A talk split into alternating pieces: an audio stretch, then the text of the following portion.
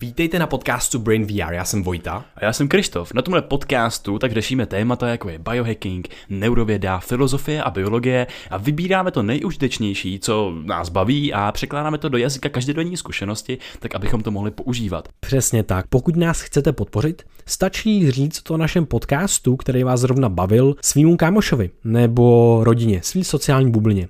Potom nás můžete podpořit i finančně na startovači. Tam nás někteří z vás podporují již přes rok a tímto bychom vám moc rádi poděkovali. Opravdu si toho vážíme. No a máme pro vás ještě jednu věc a tou je 10% sleva na e-shop uplife.cz při zadání kódu B2TVA. Ve světě doplňků stravy je těžký se vyznat a proto existuje tenhle e-shop. Vybírají se tam ty nejkvalitnější produkty, které opravdu fungují a sami je používáme. V oblibě máme bylinky na paměť, jako je brahmy, gotu kola nebo medicinální houby. A s Krištofem jsme vytvořili suplementační online kurz, na který je stále sleva 50%. Je to opravdu taková encyklopedie doplňků stravy, obsahuje 92 stránkovou e-knihu, přes 250 vědeckých zdrojů, 45 doplňků stravy, které vysvětlujeme a popisujeme na 30 názorných videích. Na tohle dílo jsme opravdu hrdí, protože to je filtrát toho nejlepšího ze světa doplňků stravy, kde se už několik let pohybujeme.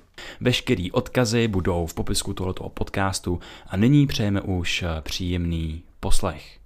Tento podcast slouží pouze pro vzdělávací účely a žádné informace v něm zmíněné byste neměli brát jako lékařskou radu.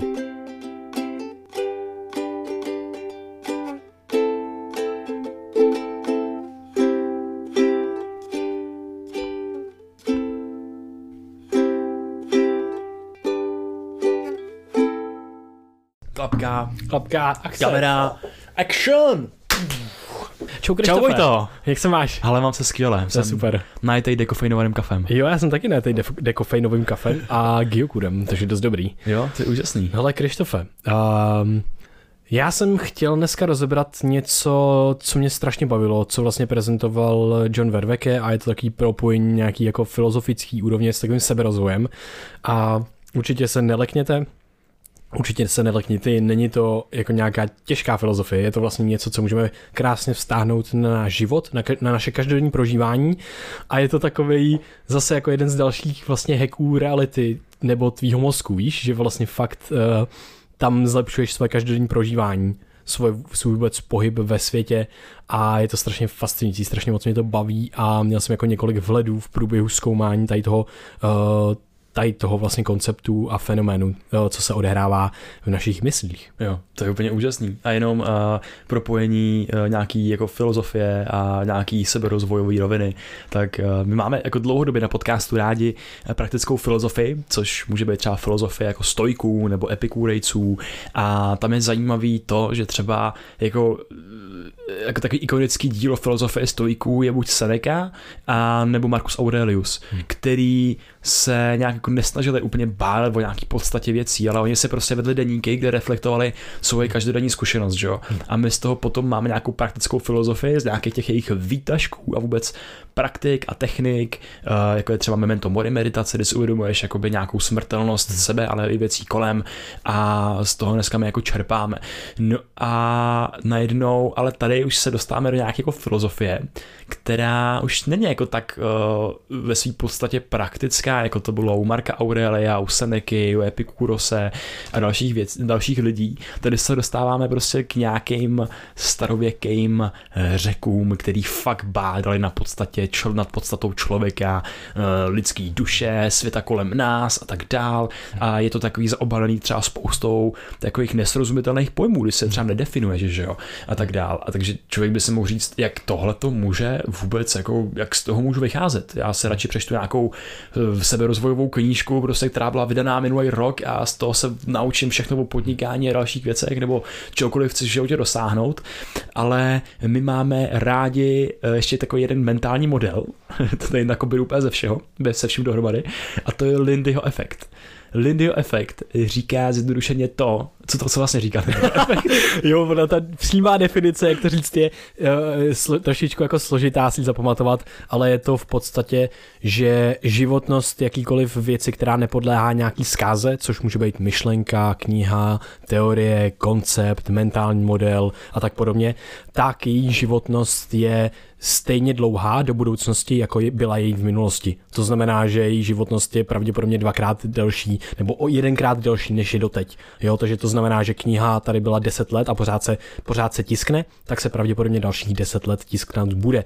Jde o to, že ty myšlenky zůstanou validní po tu dobu, co tady byly. Pokud čteme Marka Aurelia 2000 let poté, co to napsal, no tak asi tam nějaká moudrost bude, asi tam nějaká nadčasovost bude a pravděpodobně tady bude další 2000 let. Takže to je jednoduše Lindyho efekt. Přesně, jako když se ptáme, jak žít život, tak uh, samozřejmě můžeme sáhnout po nějaký seberozvojový knize, který tam ty aspekty těch starověkých filozofií mají, mají obsažený třeba. Ale právě najednou můžeme se vrátit třeba k Platónovi před prostě těma dva a něco tisícama let a jsou tam jako pořád, pořád tak aktuální věci, jenom ten jazyk už je trošičku pro nás nesrozumitelný a proto potřebujeme třeba někoho, aby nám jako ten jazyk jako eh, přeložil, což tam už prostě spadáme do nějakého trošku problému, nějak, nějakého překladu a interpretace, ale pořád ty 2000 let staré filozofie jsou aktuální a stahují se k našemu životu, k našemu prostředí a můžeme si z nich třeba nějaký střípek vzít. Takže jo. Co pro no, mě máš dneska? Eh, hele, ještě poslední věc k tomu, když se do toho pustíme, tak eh, tady to je strašně zajímavý, protože my můžeme vlastně se inspirovat těma, s těma starověkýma uh, filozofiema, modelama a tak podobně a jít do té dnešní vědy. Tady u toho třeba jdeme konkrétně do kognitivní psychologie, do neurověd a tam se inspirovat a propojovat to. A vlastně není to špatně, je to naprosto v pořádku, protože ty modely oni využívali v jejich kontextu doby, kdy neměli psychologii a, filozof- a neurovědy a tak podobně a byly interpretovány nějakým způsobem, který pro nás už bude naprosto neužitečný, když použijeme ty jejich slova, protože už víme, že ty jejich užití těchto modelů můžou být naprosto milný a my máme nějaký jako jiný vlastně jiný poznání, ale ten model, ta myšlenka, vlastně základní toho modelu, ne ty konkrétnosti, jsou naprosto validní a hrozně užitečný, protože my fungujeme na základě mentálních modelů, my fungujeme na základě toho, co si zvědomíme. Mentální modely jsou v podstatě software, který, program v tom softwaru, podle kterého ty můžeš cokoliv dělat ve světě. Takže proto je tohle to pro nás tak strašně důležitý a užitečný. Jo, jenom bych rád ještě poznamenal, že nejsme filozofové a ne, ne, nestudujeme ty témata jakoby po uh, desetiletí, hmm. ale to nám nebrání v tom, aby jsme do těch témat šli a vyfiltrovali se z nich to užitečný pro nás a pravděpodobně i obecně užitečný, protože z toho vycházejí další a další lidi, kteří jsou třeba kognitivní psychologové, jako je John Verweký. A tohle je Krištofa jeden podle mě z nejužitečnějších konceptů a nejfascinuj, nejvíc fascinujících konceptů, co, co, co tady vlastně jako máme, co budeme prezentovat a je to uh, tripartita, tripartita Platonový duše, Platonový psyché. On vlastně jednoduše si můžeš představit, nemusíme tady definovat duši a všechny tyhle ty jako pojmy, které taky jsou zahalený nějakým neznámým a můžeme tady hodiny strávit nad tím, že budeme definovat duši a bavit se o ní. Vůbec to takhle nemusíme dělat, můžeme, si, eh, můžeme se jenom od, od, od zase odpíchnout od té naší zkušenosti. To znamená, že máme nějakým způsobem definovanou mysl, obsahy naší mysli, o obsahy vlastně různé úrovně našeho prožívání. Jo? Nějaký jsou vědomí, nějaký jsou podvědomí a tyhle ty všechny úrovně se právě snaží Platon rozdělit té své tripartitě, té svý, tý, tý jeho duše, té jeho psyché, což pro nás může být prostě tripartita myš, je třeba myšlení anebo mysli, a, a což znamená, že to bude nějaká vědomá věc, ví, něco víc, co je podvědomí a, a tak podobně. Jo, nemusíme prostě to vázat přímo jako na duši, protože bychom to tady hmm. museli hmm. interpretovat a není to nutné. Z hlediska vývoje člověka to můžeš prostě interpretovat na, já nevím, nějakou kůru mozkovou prefrontální kortex, což je výsadou hmm. jako člověka moderního a našeho myšlení, hmm. potom na nějaké jakoby další etap pasáže mozku, který jdou přes nějaké jako společenský vnímání světa a nějaký participace na událostech až po nějaké jakoby takzvaně plazí mozek, kde se jsou nějaký tvoje primární instinkty, kde jsou, který řídí tvoje střeva, který řídí tvoje eh, vylučování, bytí srdce a další věci. Jo. Přesně tak a tohle to samozřejmě zažívali lidé už před těma dvou tisíci lety. Jo, samozřejmě člověk uh, začal rozpoznávat, že v sobě má nějaký chtíč, nějaký pudy, nějaký intuice, nějaký pocity a tak dále. Zkrátka to budeme popisovat jako všechno, co tvoří, co tvoří člověka. Tak a co to teda ta tripartita, uh, to rozdělení do tří částí vlastně té Platonové duše je? No tak Platon rozděluje tu duši, to, co nás tvoří, na člověka, na lva a na monstrum. Tyhle ty tři části je strašně, eh, strašně jsou jako velice vlastně užitečný, protože dál potom on popisuje, co vlastně mají za účel v tom našem vůbec přemýšlení a tak podobně. No tak člověk, ten vlastně je takový hodně rozumový, dokáže se učit, to je strašně důležitý, dokáže pochopit složitější koncepty, má nějaký abstraktní myšlení a tak podobně. Lev uh, má už trošičku jako jednoduši, nějaký jednodušší model, vlastně si nějakým způsobem ulítává na nějaký třeba hrdosti, na nějakých jako primárnějších věvech, na nějakých jako pocitech, intuicích a tak dále. A potom máme monstrum. A monstrum to už je takový, který jde prostě po primárních pudech. Sex, bolest, chtíč, prostě rychlý dopaminy, cukry bychom dneska řekli, ne, ne Platon před dvěma tisíci lety a, a takhle. Takže tohle to jsou ty tři úrovně, takže je, je nám jasný, že ten prefrontální kortex bude reprezentovaný v tom člověku, to bude ten myslet, bude uchopovat koncepty a, a tak dále, ten se dokáže učit. Potom lev, ten se už nedokáže učit, už nedokáže uchopit tak moc dobře ty nějaký složitější abstraktní koncepty, ale lev se dokáže trénovat. Lva můžeme trénovat, můžeme trénovat některé ty věci, jako, uh, jako je třeba, že nemůž, ne, a trénujeme, důležitý je, trénujeme ho pomocí člověka. Jo? Člověka naučíme, potom člověk trénuje lva. A teďka se lev a, a člověk musí dát dohromady, aby skrotili monstrum. Monstrum nebude rozumět, nemůže se učit, a nemůže se trénovat, ale s monstrum se musí skrotit. A v celý tohle, celá ta podstata tohle rozdělení je v, je v tom, že každý z nás tohle může zažívat a každý z nás může zažívat neustálou fluktuaci těchhle z těch třech úrovní protože tyhle tři úrovně nejsou tak, že jsou reprezentované, že máš prostě 33% člověk, 33% lev, 33% monstrum, tak, aby byly v rovnováze.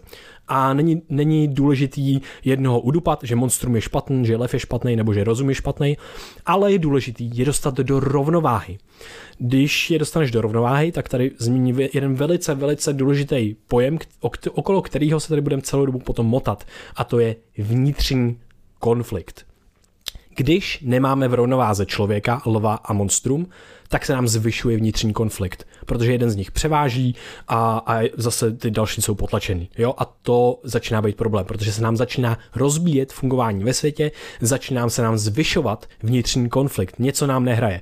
A často jsme tady o tom jako mluvili, kdy vlastně ty máš jako tendenci uh, něco dělat ve světě, i to, co tě baví a ulítáváš si do toho třeba světa, do toho rozumu moc a najednou ty nemáš ty prožitky, ty potřebuješ jít a zažít adrenalin, zažít prostě ty půdy třeba a tak dále, že utlačuješ to monstrum. Nebo naopak se přežíráš prostě sladkýho a krmíš lva, krmíš monstrum a ten rozum prostě někdy večer, když už je vyčerpaný, tak na to nemá. Zase nerovnováha, vzniká nějaký vnitřní konflikt. Jo, jenom tady vlastně, hmm. že když eh, se to nerovnová objeví v té jiné úrovni, tak to může být třeba právě v tom rozumu, nějaký jakoby intelektuál, který opomíjí jako další aspekty toho života, že jo, hmm. další třeba u toho lova, když se prostě to, to přepí, přepískne, tak je tam najednou nějaká jakoby eh, egoistický jako narcismus, že jo, a, a další věci, že to není jenom, jak jste krásně popsal v tom monstru, když máš nějaký hmm. jako nutkání v žaludku něco udělat a najednou tě přepadne takový ten blackout a dělá děláš věc, kterou si předtím jako nechtěl, rozhodnutí, které bylo na základě tvých primárních pudů,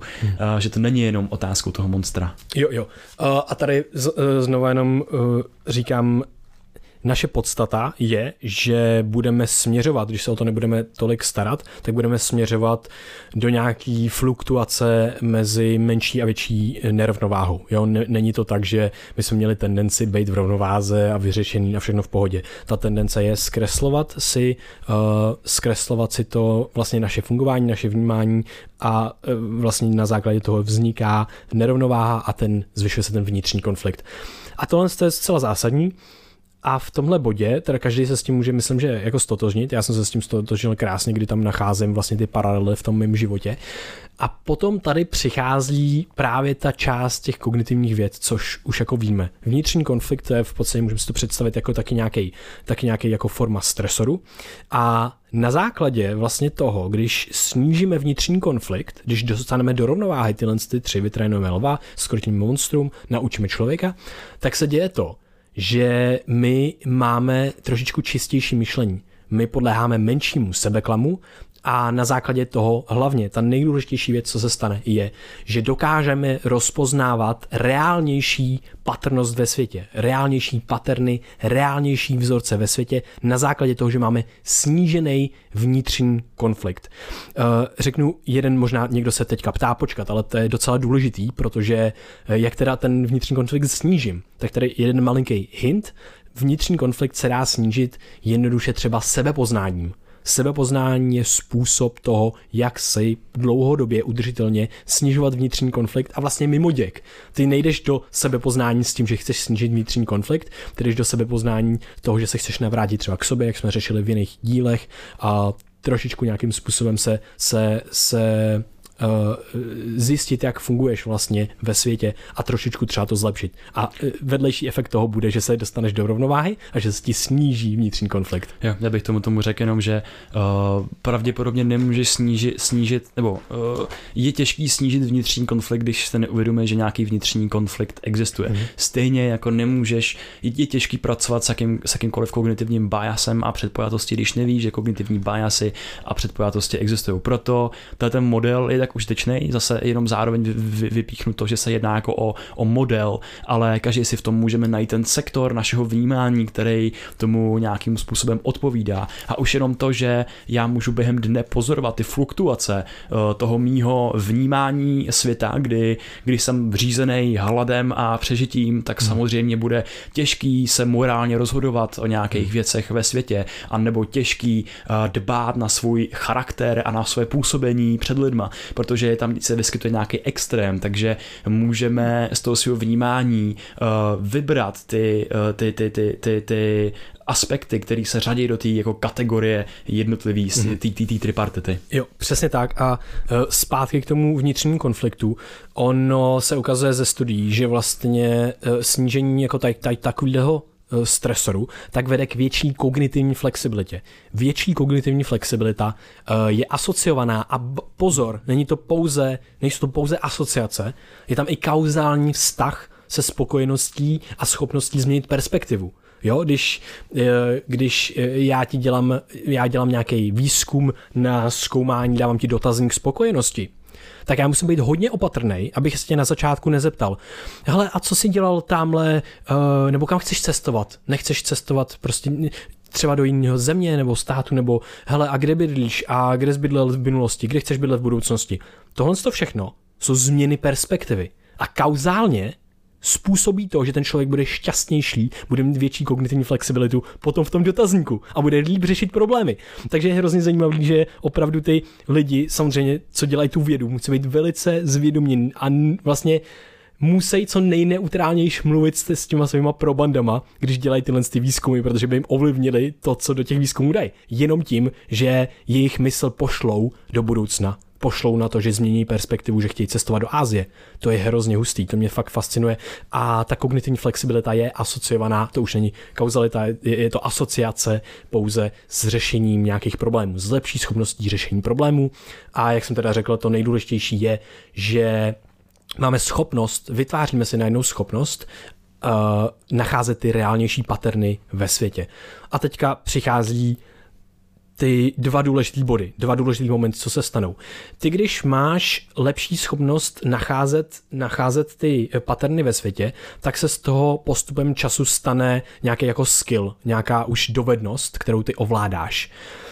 A potom ten druhý bod, ty tu dovednost nepoužiješ na vnější svět, abys nacházel tam ty reál, tu reálnější patrnost. Ty to použiješ na svět vnitřní. Ty to použiješ na sebe, na to sebepoznání a co se stane tam? Ty najednou dostáváš do větší rovnováhy ty tři úrovně. Člověka, lva a monstrum. A když máš člověka, lva a monstrum větší rovnováze, to vede zase k větší kognitivní flexibilitě, k menšímu vnitřnímu konfliktu a to vede k lepší schopnosti rozpoznávat reální paterny.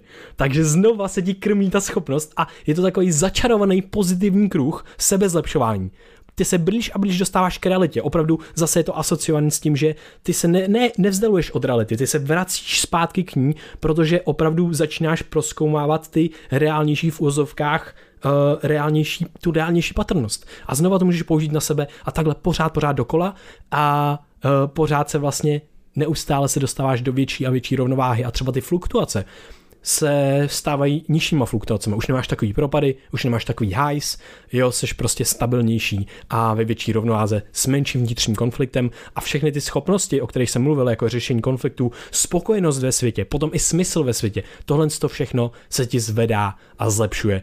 Takže tohle je pro mě jako úplně neskutečný, když si uvědomím takhle vlastně silný mechanismus, kterým, kterým sám si myslím, že oba dva se nějakým, s nějakým nějakým způsobem procházíme nebo procházeli jsme, jo? že vlastně neustále se snažíme psát deník a tyhle všechny věci, což je forma sebepoznání a hledání těch vlastně takových jako problémků, které vyvstávají a neustále dávání pozornosti těmhle těm věcem, aby si srovnal, aby se srovnal do rovnováhy a neměl tam ten vnitřní konflikt, protože už víš, máš nastavený senzor vnitřního konfliktu vlastně. A tady je nějaká věc, co dělá bordel, pojďme ji vyřešit zcela automaticky. Uh, úžasná věc, úžasná věc a jenom uh, mě napadá, protože jsme tady řešili nějakou tripartitu, uh, prostě člověk, lev a monstrum a ty, ty tripartity mají prostě různé verze, že jo, v té filozofii. A třeba teď jsem dočet knížku Klíčem klid od Ryana Holidaye a celá ta knížka je taky dělená do tripartity uh, mysl, uh, duše a tělo. A těm tomu můžou, i nemusí, na základě toho modelu, jak se ho vlastně po, jako definuješ, tak to můžou odpovídat právě ta, ta, ta Platónová tripartita. A když to usadím do té fyziologie, tak o co se tam jedná, že jo? Ten vnitřní konflikt, tak jednoduše je nějaká stresová reakce. Můžeme můžem o tom užívat jako o nějakém zánětu, že jo? A co způsobuje zánět a chronický stres v našem těle? Když jedna z těch částí není ve své rovnováze, když si pojmu jako tělo, tak tam je jakákoliv stresová odpověď, může to být nějaký jako trauma, jako, jako třeba třeba zlomená, zlomená noha, může to být jako cokoliv, co tě zrovna tíží, může to být prostě útěk před nějakým nebezpečím, může to být jenom vnímání nějakého nebezpečí, nějaký virtuální šaflozubí kočky za našema, za našema ušima, hmm. tak to je prostě v úrovni toho těla. Když se nestaráš o tělo, tak máš vnitřní konflikt. V úrovni duše, spirit se tomu taky říká, eh, můžeš to pojímat různýma způsobama, ale může to být v jednoduchosti nějaký tvoje napojení na okolní prostředí, hmm. může to být tvoje vnímání, jako jak tě lidi vnímají ve společnosti, co pro tu společnost děláš, že jo? Ten Platon a jeho lev, tak hmm. tam je nějaká jako hodnota, nějaký, nějaký, hmm. uh, nějaký jakoby aspekt, který tě hmm. trochu přesahuje v tom tvém prostředí, nějaká hrdost, že jo? To jsou všechno takové jakoby abstraktní virtuální ctnosti, kterými jsme schopni vnímat jenom na základě zpětné vazby z toho našeho okolí, jak jsme s tím propojení, jak eh, kolem sebe kultivujeme vztahy s lidmi a, a s prostředím. A tam taky, jak, eh, jak víme zase z nějaký fyziologie a e, z jako v vědách vůbec jako o tělu, tak najednou z psychologie, tak eh, jakýkoliv třeba sociální odloučení, vyloučení, tak vede k obrovský míře zase stresu a v tom projevu, jakoby v tom těle, že jo. A to samý může být ta naše mysl. Ta naše mysl cestuje do budoucnosti, do minulosti, to je zdrojem neskutečného množství stresu, takže rozum, když přemyslíš věc, v angličtině je proto krásný výraz overthinking, tak tohle je taky stresová odpověď hmm. tvýho organismu. Stres, tak eh, pro protíná všechny ty tři aspekty toho modelu, který ty se takhle na tu svoji subjektivní zkušenost uchopíš. A co dělá stres v tvém těle?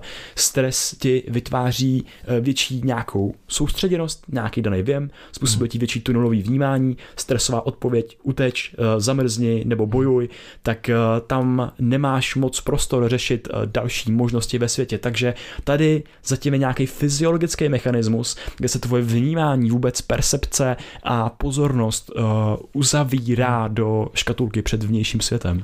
Jo, a tady, tady teďka si zmínil strašně důležitou věc. Ty si nádherně vystavil to, tu změnu tebe vlastně v té, v tý, kdybychom to popsali jako dualitu, což za nás dualita není, ale uh, ty bys bez světa neexistoval a uh, svět taky ne, nekonečně musíš nevyhnutelně ovlivňovat. Jo? To je taky nějaký ten přesah, který vnímám jako tu duši nebo nějakou ne, ne, ne, ne, nenáboženskou spiritualitu, kterou tady tak často popisujeme, tu transcendentní povahu nás. Tak ty jsi tady popsal nás v té transcendentní povaze, jenomže tady i ten svět a co se děje, není to, že ty měníš pouze sebe, pouze fungování svě, sebe.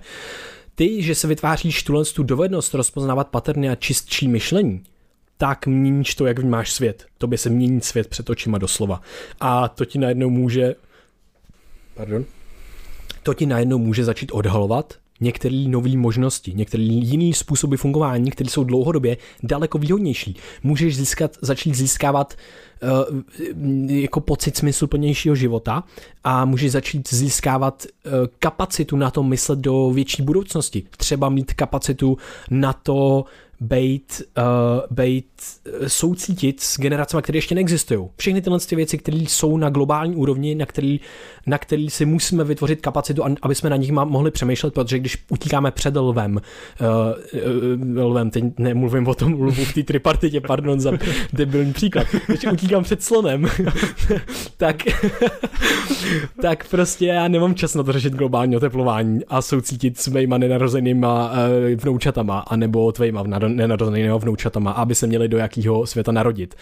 A to je něco, co souvisí zase s hrama s nenulovým součtem, další model, který do toho nebudu míchat, jenom tady zmíním, protože budeme určitě rozbírat někdy na podcastu, ale teďka se chci eh, vrátit zpátky k té realitě samotné, protože já, kdybych tohle to slyšel, tak bych byl trošičku s mým myšlením trošičku um, rozbouřený. Ne, ne rozbouřený, ale řekl bych co ty říkáš jako reálnější paterny, jak můžeš říct něco jako o realitě, teď ty nemáš přístup k realitě, nikdo z nás nemá přístup k realitě, to prostě nevnímáme realitu jako takovou, jaká je, tak jak to, že reálnější paterny, to neexistuje nic takového. Wow, a tady řeknu, a tady řeknu, ne, počkat, to, to, to, to vůbec, tohle je něco velice užitečného, my se můžeme neustále přibližovat k nějaký reálnější reprezentaci reality. A řeknu tady dva takový jako hezký příklady. Co jenom tady jenom my můžeme můžeme neustále uh, zhodnocovat užitečnost těch našich modelů, který hmm. se vytváříme a my se jako nepřibližujeme přímo realitě, ale my se přibližujeme modelům, který jsou, se přibližují té realitě. Přesně tak, přesně tak, jo. Přibližujeme, přibližujeme se co nejpřesnějším uh, modelům reality. Uh, a tady proč bychom to vůbec měli dělat? Proč je tohle to validní? Proč to vlastně ve finále vede k moudrosti a smysluplnosti života. Je tady několik důvodů, ale uvedu tady dva úplně nádherný příklady uh, a naší vůbec, které ukazují i naší tendenci nacházet tu realitu, jo? Že, že to není jako, že to každý z nás chce a že nás to dost zásadním způsobem ovlivňuje. Představte si, že jeden den přijdete z práce nebo ze školy, ještě bydlíte třeba u rodičů, představte si sebe, když vám bylo třeba 18, přijdete ze školy a najednou rodiče, rodiče jdou za váma, vy zrovna vám bylo třeba 18 a oni je, oni vám překvapili nějaký překvápko, nějaký, nějaký dárek, třeba si, myslí, si myslíte. A oni za váma přijdou, říkají, hele, pojď tady, teď vstoupíte do místnosti, kterou znáte a najednou oni zmáčkou nějaký čurlík nebo zatáhnou za nějakou knížku a teď se tam otevře tajná místnost ta tajná místnost je plná různých kamer, obrazovek, prostě vůbec jako nechápete, co, co, co, to, tam, co to tam je. A oni vám začnou jako vyprávět, no, tohle je uh, tajná místnost, my jsme pozorovali celý tvůj život. Máme natočenou každou sekundu tvýho života a všechno, co jsme kdy v tomhle tvém životě říkali, tak bylo naučený skript, který jsme měli říkat. Oni totiž se nám 9 měsíců předtím, než se narodil, ozvali vědci, aby jsme udělali tenhle ten experiment. My jsme to podepsali, jsme účastníci tohle experimentu, ty seš, ty seš vlastně uh, ten jako subjekt, který, který se zkoumá a uh, teď ti bylo 18 let, takže my máme povinnost ti to říct. Ale taky máme povinnost se chovat úplně stejně, jako jsme se chovali doteď. Pořád budeme tví rodiče, pořád budeme předstírat, že tě milujeme a všechny tyhle blbosti, o kterých nám vůbec nejde a které nejsou jako reální. A teď jako ty můžeš být vlastně, aha, takže nic se mi v realitě nezmění, až na jeden malinký detail. detail. To, co já zažívám a celý můj život vlastně byl fake a nebylo to realita. Uh, a to je i tvoje rodina, něco fakt jako zásadního. Takže tady je vlastně to, jak moc nás to ovlivňuje a že to je něco, co bychom jako chtěli vědět, kdyby se dělo. Jo, že to není, uh, že jako nezavřeš, nezavřeš oči a nezaspeš si uši, ale budeš tohle nějakým způsobem zkoumat a dost zásadně to tě to ovlivní a pravděpodobně prostě se odstěhuješ nebo něco uděláš. Nebudeš si dál žít v té iluzi. Hmm. Bude tě zajímat ta realita, která je skrytá, která je za tím, co se ti jeví na první pohled. Mm, jenom u tohoto příkladu mi přijde škoda z toho vylučovat jakýkoliv ty emoce, protože mm. to, že ten člověk byl součástí jako experimentu, ještě jakoby nějakým způsobem neznamená, že by byly ty rodiče naprosto oproštěný od těch emocí. Co mi připadá mm. ještě jako další příklad, který bych to mohl dokreslit, tak John Vervecký zmiňuje ve svých eh, přednáškách jednu úplně skvělou věc a to je, že se zeptá svých studentů, uh, kdyby... To je ten druhý. To je ten druhý příklad. Mm-hmm. Jo, jo, jo. A chceš popsat? Po, povězo, povězo. No, zeptá se svých studentů, kdyby vás váš eh, partner eh, podváděl, chtěli byste o tom vědět? Hmm. Zeptal se a samozřejmě valná většina těch eh, lidí se zvedla, zvedla tu ruku. Hmm. A potom se jich zeptal, jestli by s tím letím jako poznáním zvládli potom jako žít dál v tom, existovat v tom vztahu, že jo? No a co byla jeho odpověď? No, ono to je ještě, ještě trošičku jinak. Nejdřív bylo, kdo je ve šťastném vztahu hmm. a potom, jestli by to chtěli vědět, i přesto, že by jim to zničilo ten šťastný vztah.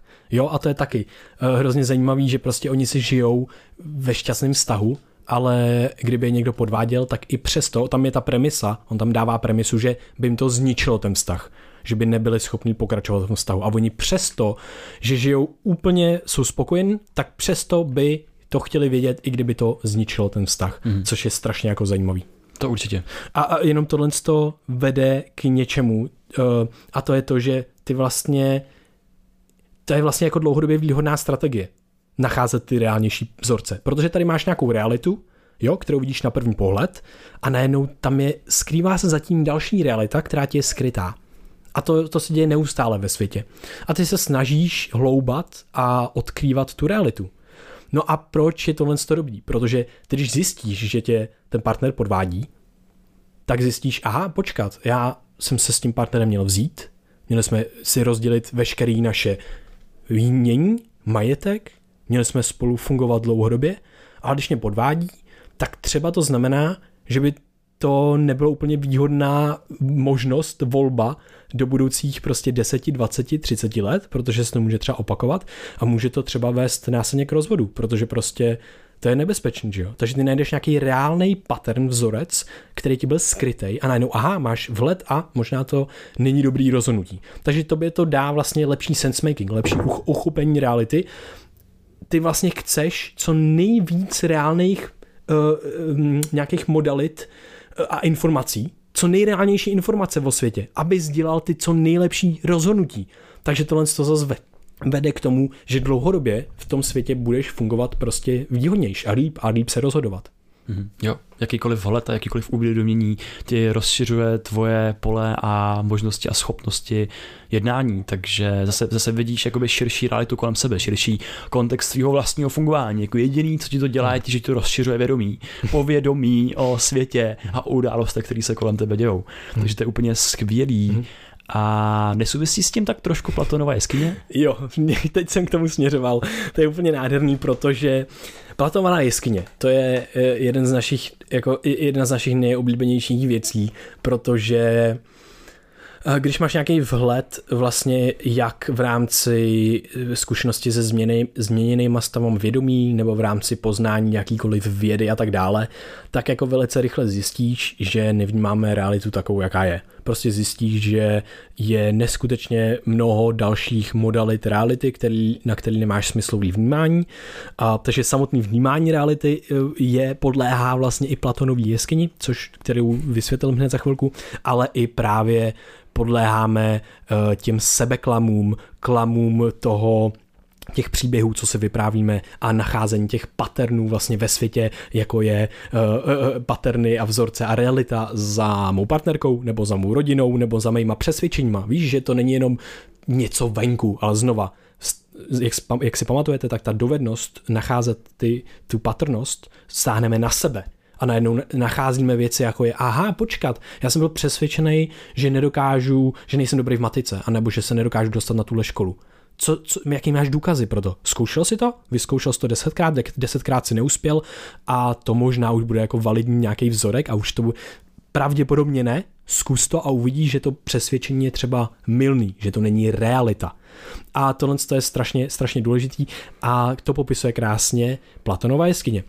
Eh, myslím, že ji do, jako všichni téměř jako asi budete znát. Každopádně Platonova jeskyně eh, je jednoduše to, že jsou zavřený lidi přiko, přikovaný, občas na těch obrázcích jsou jako řetězama za nějakou, v nějaký jeskyni, za nějakou stěnou, tam hoří oheň a vlastně před tím ohněm chodí nějaký jako věci a promítají těm vězňům, který nevidějí ani ten oheň, ani ty lidi, nic takového, slyší jenom ty zvuky a vidějí jenom stíny. No a oni považují ty stíny a ty zvuky, že se za prvé, že se ovlivňují kauzálně, jo, nějakým způsobem a jsou spolu asociovaný a považují to za realitu. Takže oni si myslí, že reálný svět jsou stíny, hrozně zvláštní. Tam je ale nutný říct, hmm. že oni nemají zkušenost s tou reálnou jo, realitou. Jo, jo, jo, jo, to je důležité, hodně důležité říct. Je to přesně tak. Oni jako kdyby byli od začátku svého života pouze tady v té jeskyně a viděli celou dobu stíny. Takže pro ně to ta nejreálnější realita, co existuje. No a potom jeden z těch vězňů se utrhne ze řetězu a vyběhne ven z té jeskyně. A najednou uvidí reálný svět, uvidí slunce, uvidí řeky, uvidí stromy, uvidí prostě realitu, kterou si myslí, že je taková, jaká je, uh, ale on se pak samozřejmě je z toho úplně nadšený, jde zpátky za těma vězněma a říká, pane bože, tam je tenhle svět, oni jako by ho nejradši ukamenovali nebo ho ukamenovali nebo něco, protože mu nevěřili, protože prostě to je blbost, ne, ty stíny jsou realita, tam nic jiného, to, to, to nám říkáš nesmysl, to, by nevěříme. A je to logický, byli zavřený prostě celou dobu, tam eh, je těžký tohle to tomu něčemu takovému uvěřit. Ale tenhle ten vězeň vlastně se může potom začít ptát a i se ptá, No ale počkat, když já jsem byl v nějaký realitě, která jsem si myslel, že je naprosto reálná, pak jsem vyšel ven, tahle realita teďka vypadá jako naprosto reálná, tak nemůže tady být ještě jako další realita, kam můžu jít, kam můžu nahlédnout, která bude reálnější než tahle? A samozřejmě ta, ta filozofická odpověď a otázka je, že ano, my nevíme, uh, že tahle realita je taková, jaká je, že je reálná a stejně můžeme docházet k dalším odhalením, k vhledům, což právě vhled je něco jako přerámování té zkušenosti, kdy vidíme najednou svět trošičku jinak a odhalujeme věci, které nám byly skrytý. Odhalu, odhalujeme ty relevantní vlastně vzorce, tu relevantní patrnost, tu relevantní realitu a ta vede k moudrosti, protože moudrost je odhalování těch relevantních vzorců a paternů.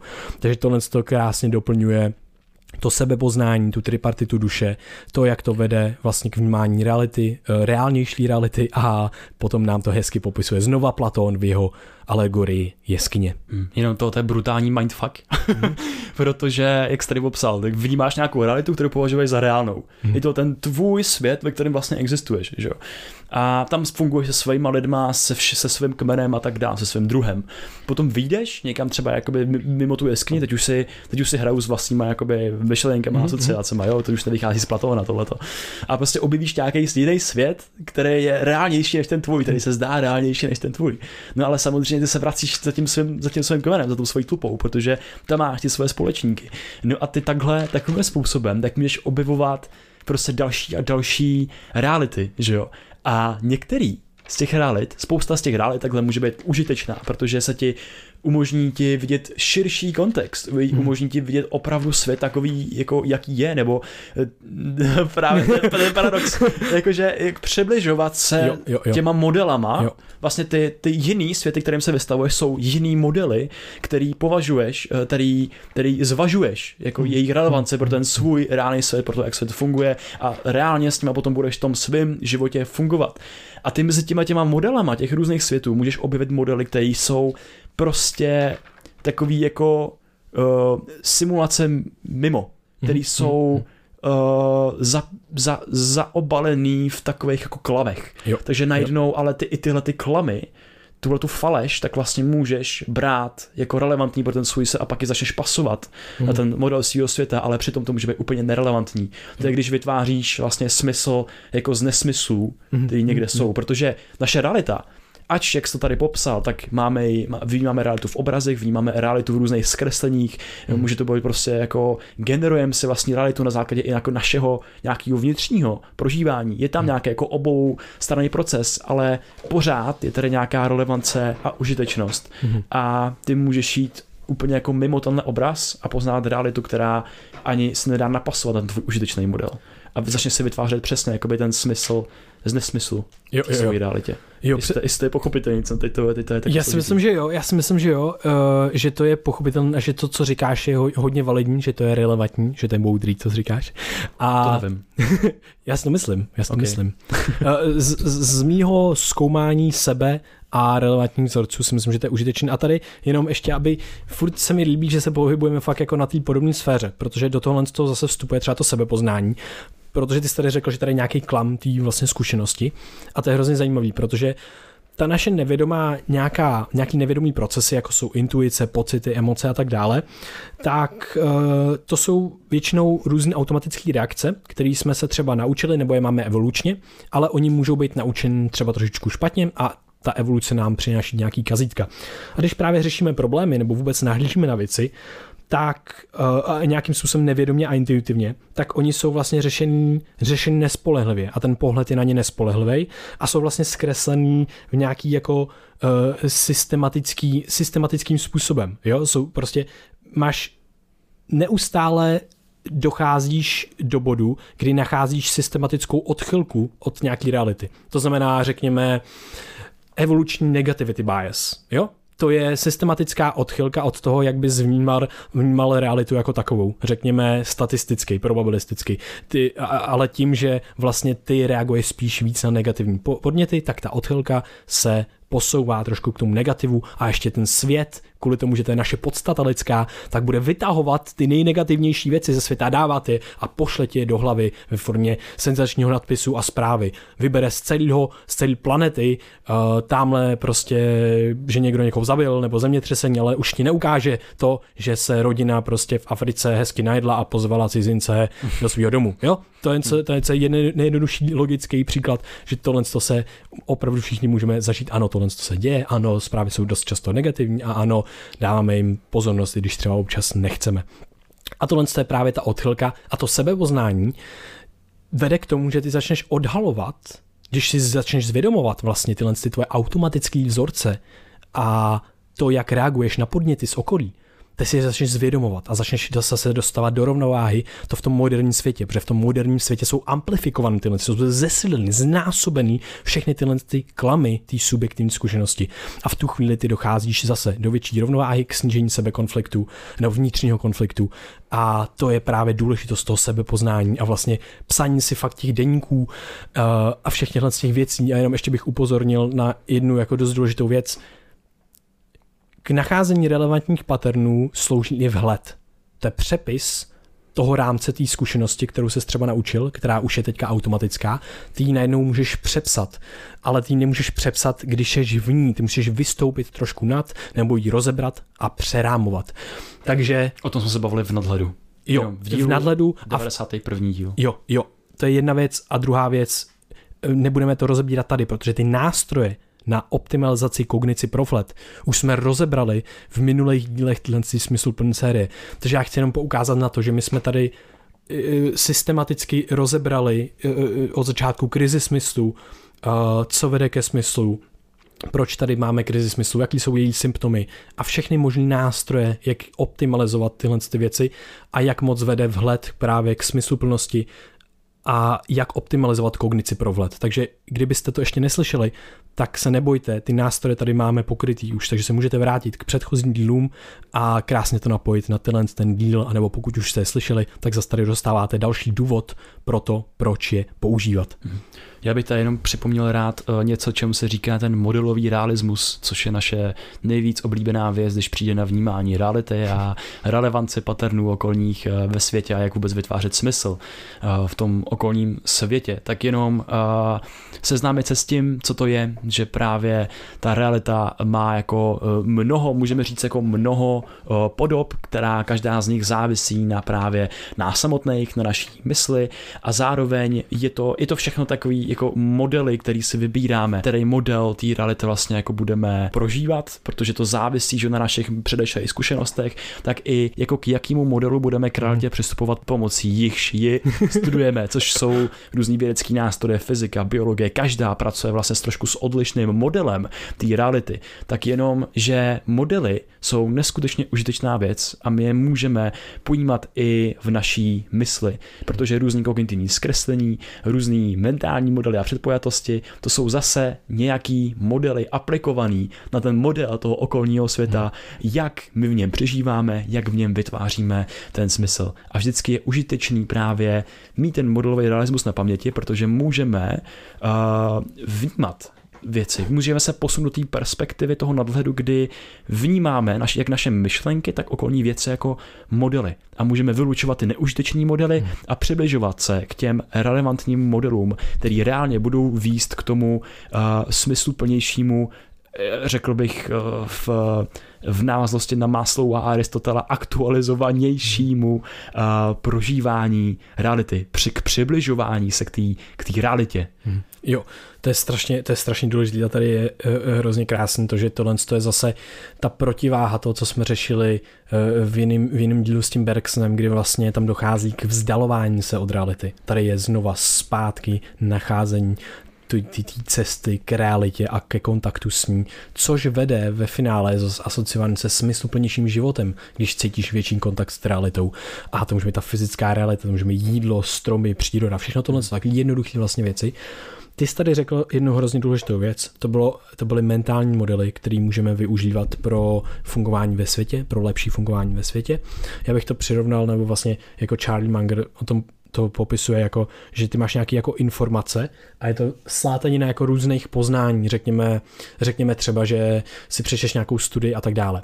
Pokud to nemáš, zaobalený v nějakým užitečným konceptu, v nějakým mentálním modelu, tak je velice těžký to využívat.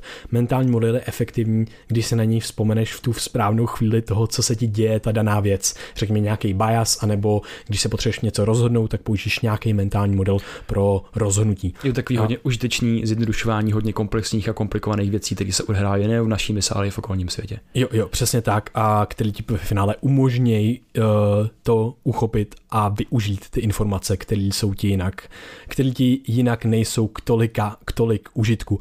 No a e, proč, to, proč o tom mluvím, že mentální modely nás poslední tři měsíce strašně baví, zajímají, zkoumáme je a, a vlastně jsme zjistili, že jsme je využívali v průběhu našich let a tvoříme na ně online kurz, takže se moc těším, až tenhle ten kurz bude vytvořený, že hodíme do světa, takže se máte určitě na co těšit na mentální modely. Přesně tak. A tak jo, tak uh, aby jsme nějak schrnuli. Mm-hmm. My jsme v tomhle, ty, ty díky moc za to, co jsi tady teď předved, protože to bylo úplně skvělý počin. Jsi tady vykreslil vlastně modely, ať už tripartity, což je člověk, lev a monstrum, nebo v jiném pojetí mysl, spirit a tělo, kde nastává nějaký vnitřní konflikt a ty pomocí uvědomění si toho toho modelu, který existuje v jakýmkoliv kontextu, v jakém se představíš ve tvojí zkušenosti, v tvém těle, ve tvý prostě realitě, tak můžeš optimalizovat tyhle ty části tý, toho tripartitního modelu, aby si měl lepší prožívání eh, s životem a zároveň, aby ses přibližoval eh, tomu správnějšímu, nebo ne správně, pravděpodobnějšímu mm. modelu mm.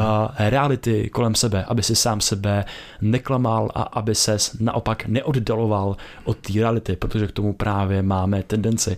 Potom si popsal úplně skvělý model Platónový jeskyně, že právě to je model toho, že vnímáme realitu v modelech, že ten model, který nám je zrovna prezentovaný, nemusí být, může být užitečný, protože třeba díky němu unikneme před potenciálním vůbec jako představou a uvědoměním s nějakým nebezpečí, že nám něco hrozí, ale není třeba tak pravděpodobný hmm. a můžeme jít, do světa a objevovat další modely, které budou aktualizovat hmm. um, náš život vůbec, jak se v realitě pohybujeme a vyskytujeme.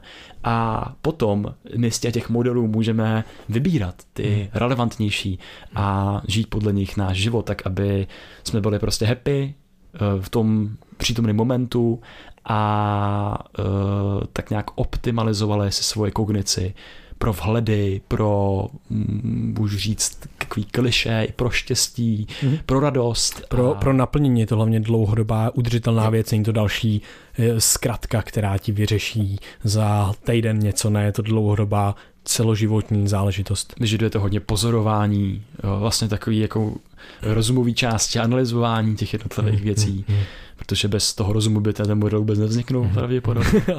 a tak nějak zkoušení, co vlastně funguje, co nefunguje, protože bez toho, aniž bychom ty modely šli do toho světa zkoušet, tak nikdy se pravděpodobně nenaučíme nic nového. Přesně tak. Krištofe, díky za krásný schrnutí, díky za celý ten podcast. Moc se mi líbí, jak to je kompaktní vlastně na jedno téma. Jsme si zadžemovali nějakých hmm. 45, 45, 50 minut Takže úplně skvělý. A díky všem posluchačům, jestli nás chcete podpořit, stačí nás dílet se svou mamič, babičkou, mámou, tátou, kama, kámošem a se svou sociální bublinou, nebo na Instagramu, Facebooku, Twitteru, všude tam nás můžete sledovat a můžete nám poslat taky všechny vaše peníze na startovači nebo Paypalu jednorázově. a nebo stovku, nebo 50 korun. Přesně. Chtít. I, I, úplně cokoliv nám strašně moc pomůže. My fakt cítíme ohromnou vděčnost za to, jak nás podporujete. Určitě nás ohodnotě taky na iTunes, to nám taky pomůže. Uh, a my si všech těchto z těch hodnocení a všech těchto z těch tohle podporování moc vděčíme, takže díky všem startovačům, podporovatelům a díky i těm budoucím. Přesně tak. Hele Vojto, díky moc za to, jak jsi to měl bezvadně připravený. Je to fakt boží. Z po dlouhý doby takový strukturovanější díl. a ještě jednou díky moc všem, mějte krásný den. Mějte se krásně, ahoj. Brain VR.